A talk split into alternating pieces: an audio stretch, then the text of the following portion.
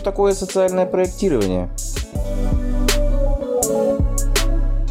Когда цель уже ясна и вы отчетливо видите тот идеальный мир, который случится, если ваш проект будет реализован, спросите себя, а что сегодня мешает благу происходить без вашей помощи? Почему реальное положение вещей не идеально? Вот эти самые причины и будут задачами.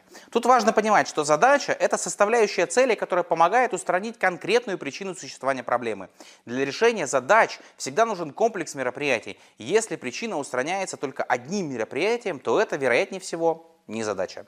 Если цель вашего проекта снизить уровень употребления курительных смесей среди школьников какой-то эм, среднестатистической школы, то спросите себя, почему вы не можете сделать это прямо сейчас?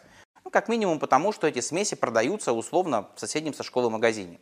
А еще потому, что дети считают это ну, модным.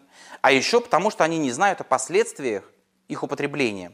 Понимаете, что мы немножко фантазируем, но в целом вот эти потому что и будут причинами, которые мешают достижению цели. А значит, именно они и трансформируются в задачи. Сократить уровень точек, где продается смесь. Показать детям последствия употребления табака, показать альтернативные мнения молодежных лидеров. Согласитесь, каждую из этих задач не решить одним мероприятием. Если это так, то вы все делаете верно. Обычно даже в крупном проекте от трех до пяти задач.